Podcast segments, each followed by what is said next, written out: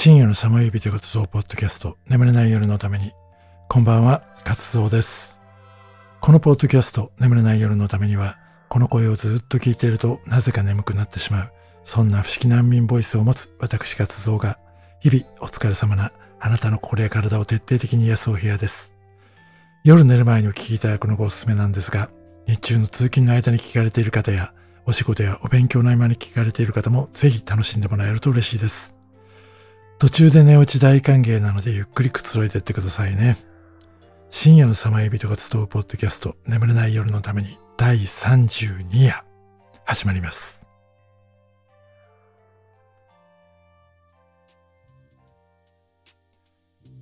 眠れない夜。お気に入りだった食器が割れてしまってなかなか寝つけない夜。ずっと大切に使っていたのにさ。割れる時は一瞬だよな。あんだけしっかり割れちゃうともう継ぐことなんてできないしさ。どうしてもっとちゃんと扱わなかったんだって。後悔しても後の祭りか。切ないななんて。大切な夢やグラスが割れて眠れない夜を過ごしたことはありませんか？というわけで、今夜は飲み物や食べ物を盛る容器についていろいろ調べてみました。食器は料理の着物である。陶芸家で美食家で知られた北王子魯山人の言葉です。まず最初にお話したいのは、食器などの容器の歴史は人間の成長の歴史そのものだということです。今は何の気なく使ってる容器ですが、他にお皿に盛って物を食べる動物なんて見たことないですよね。例えば会話とかならひょっとしたらその動物同士で独自の言葉があるのかもしれないですが、焼き物を焼いている動物は間違いなく人間だけです。その容器というものが最初に生み出されたものが土器になります。土器っていうのは粘土に水を加えてこねて練り固めて形を作って素焼きにした器ですが、ね、すごくないですか？まず土をこねて器を作るとかって何も情報なかったらまず思いつかないですよ。きっとどんなに頭がいいと言われてる人でも原始の時代に生まれたとしてゼロから思いつく人はおそらくいないと思います。人間が何世代も何世代も受け継いでいって少しずつ少しずつやり方を考えていったとしか思えないんですよね。で、それを焼くんですよ。よくね、人類の進化は火と共にあると言われるじゃないですか。まさにこれこそその一例ですよね。こうやって焼くと形が変形しないし長持ちする。そして液体や固体を入れてもその土と混ざらない。ほんとすごくないですかこの土器のおかげで俺たち人類はどれだけ助かったかっていうのをもっと詳しくお話しするとそれまで焼くか生で食べるかするしかなかった食物に煮るっていう調理法が加わったわけです。これで特に植物の毒抜きとか殺菌効果が劇的に進みます。キノコとか山菜、根野菜とか。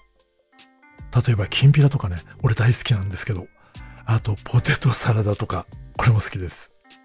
このじゃがいもやごぼうは結構毒性があるので、煮ることでアクや毒が抜けて甘く美味しくなったりするわけです。本当にその当時の人類全ての人に感謝ですよね。で、この土器が現在発見された中で最も古いものは、チェコのモラビア地方南部のドルニー・ベストニチェで発掘された紀元前2万8000年の動物や女人像なんだそうです。そして日本で発掘された最後の土器は青森県外ヶ浜の大平山元市遺跡から出土された時で、これが1万6500年から1万5500年くらい前のものだと思われています。このね、紀元前2万年とか1万年とか、もう気が遠くなるほど昔ですよね。そしてその次に作られた素材がガラスです。このガラス、以前はエジプトが発祥の地だと思われていましたが、今のところ4500年前くらいに肥沃な三日月地帯と呼ばれるチグリス・ユーフラテス川の流域から地中海東海岸あたりで発明されたのではないかと言われています。これがエジプトに伝わり、紀元前15世紀ですから今から3500年前くらいに当時最も進んだガラス瓶などの容器の製造地帯がエジプトにあったようです。このガラスを作るのは粘土を焼いた時よりもさらにさらに高度な技術が必要になります。まず原材料は3つあって、はじめに傾斜。これは公園の砂場の砂とかを手ですくうと透明でキラキラ光る砂があると思います。それが傾斜です。で、次にソーダ灰。これは炭酸ナトリウムですね。このソーダ灰は現在は塩を使っていますが、当時は草木を燃やした灰を使っていたようです。そして最後に石灰石。これはチョークとかに使われているもので、炭酸ナトリウムを含む鉱物からできている石灰岩から採取します。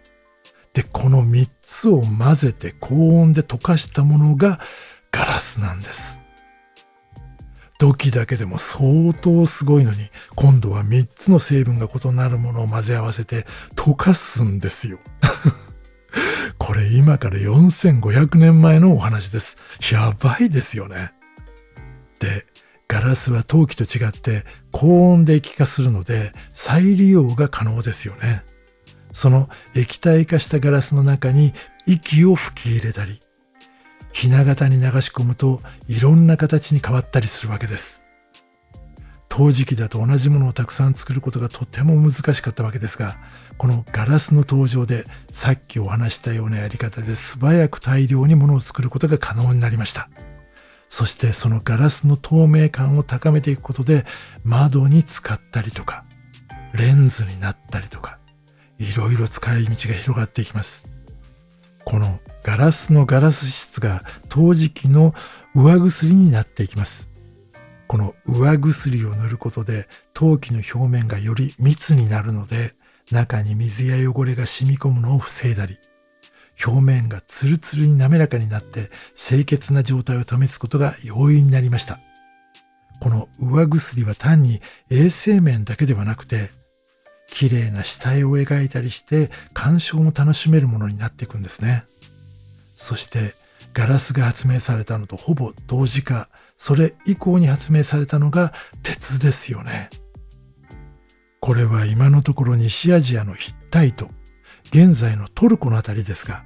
そのあたりで3800年から4000年くらいの間に発明されたのではないかと思われています。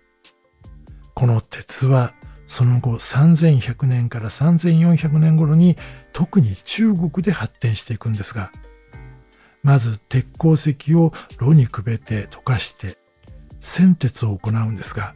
これだけだと炭素を多く含んでいるので、とても硬くなる反面、衝撃に脆くて、例えば刀とか包丁みたいな刃物を作るには適さなかったわけですが、その鉄柱の炭素を減らす脱炭技術を開発することで粘りのある鉄、鋼を生み出したんですね。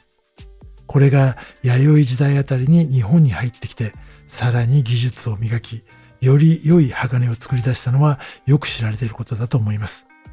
よくね、日本刀の切れ味は世界一だみたいな、そういうのをご覧になった方もいらっしゃると思います。こうやって歴史を振り返ってみると、誰か特定の個人ではなく、様々な人々が交差し合い、人類が時間をかけて発展させてきたこれらのものって本当に本当にすごいと思います。今のようにある程度ものを作る前提が整った状態だと、やれ AI が人間を越せるとかって言いますけどね。何も情報がないものを AI に預けても AI は自ら勘を働かせたりなんかしてくれません。まだ土器がなかった時代に AI が土を見て、これに水を混ぜてこねたら土器になるって断言します。絶対に思いつかない。それが人間の持つ想像力の凄さです。だけど常識というような知識ばかり詰め込むことで、ひょっとすると俺たちはこの想像力をどんどん削っていってるんじゃないかって思う時があります。その一つが同じように生み出された鉱物、プラスチックに対する現在の関わり方です。プラスチックはこれまでお話ししてきた紀元前から生み出されたものと違ってとても新しい素材です。プラスチックは1835年にフランス人科学者であり物理学者のルニョーが塩化ビニルとポリ塩化ビニルを発明したところから始まります。実用化されたのは1869年で、当時ビリヤードの玉は象牙で作られていて非常に高価だったので、より安い素材を募集したところ、ジョン・ハイアットという印刷工の人が、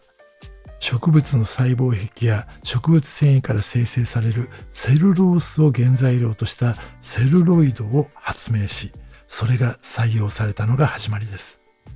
このセルロイドは加工しやすく、すぐに玩具や映画のフィルムなどに使われますが、発火しやすかったので、1907年にベークランドが石炭から炭化水素物質を抽出し、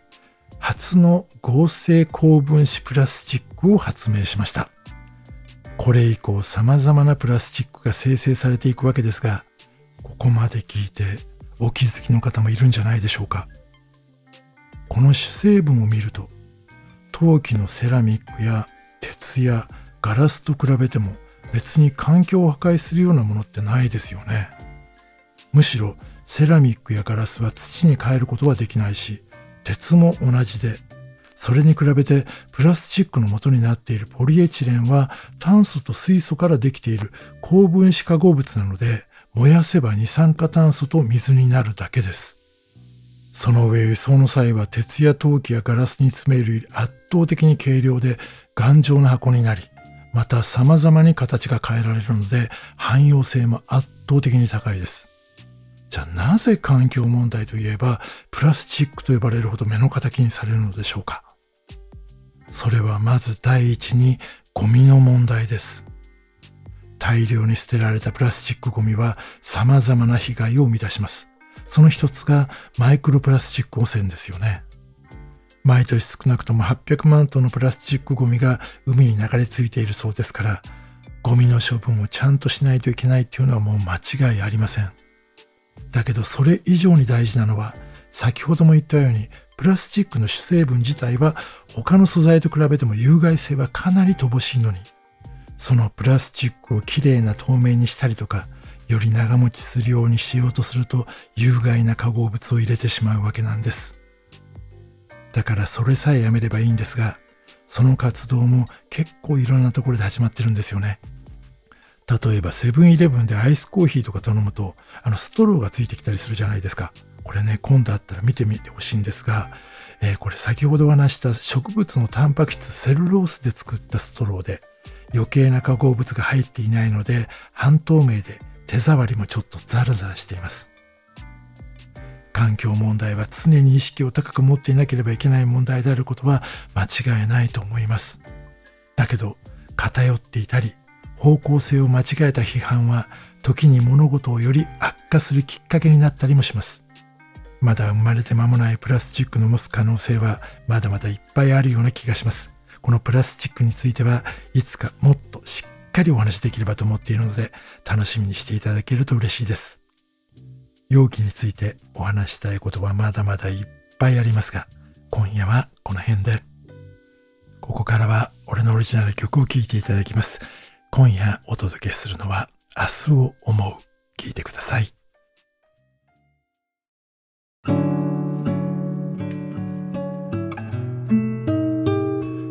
霞む空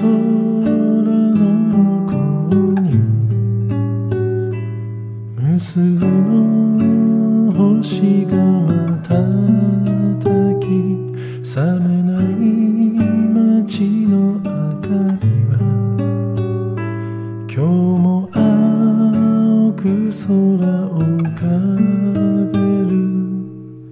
いつか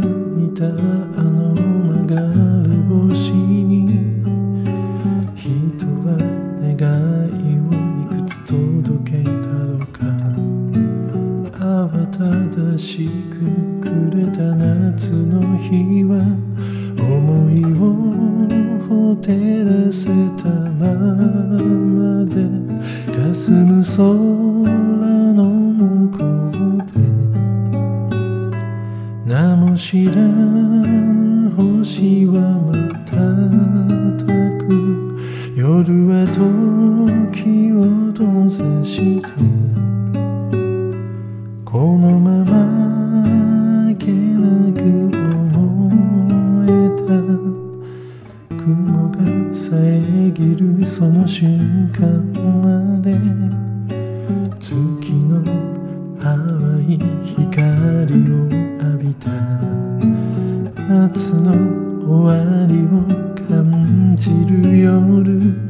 心は静かに揺れた。今は目を閉じて明日を思う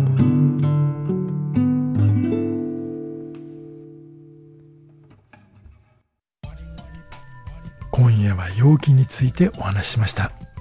皆さんはお気に入りのコップとかお茶碗とかありますか？俺は本当に物が捨てられない性格なので割れるまでずっと同じ茶碗だったりコップなんですよ。だからもう割れた時の悲しさって半端ないんです。機械とかって壊れるじゃないですか。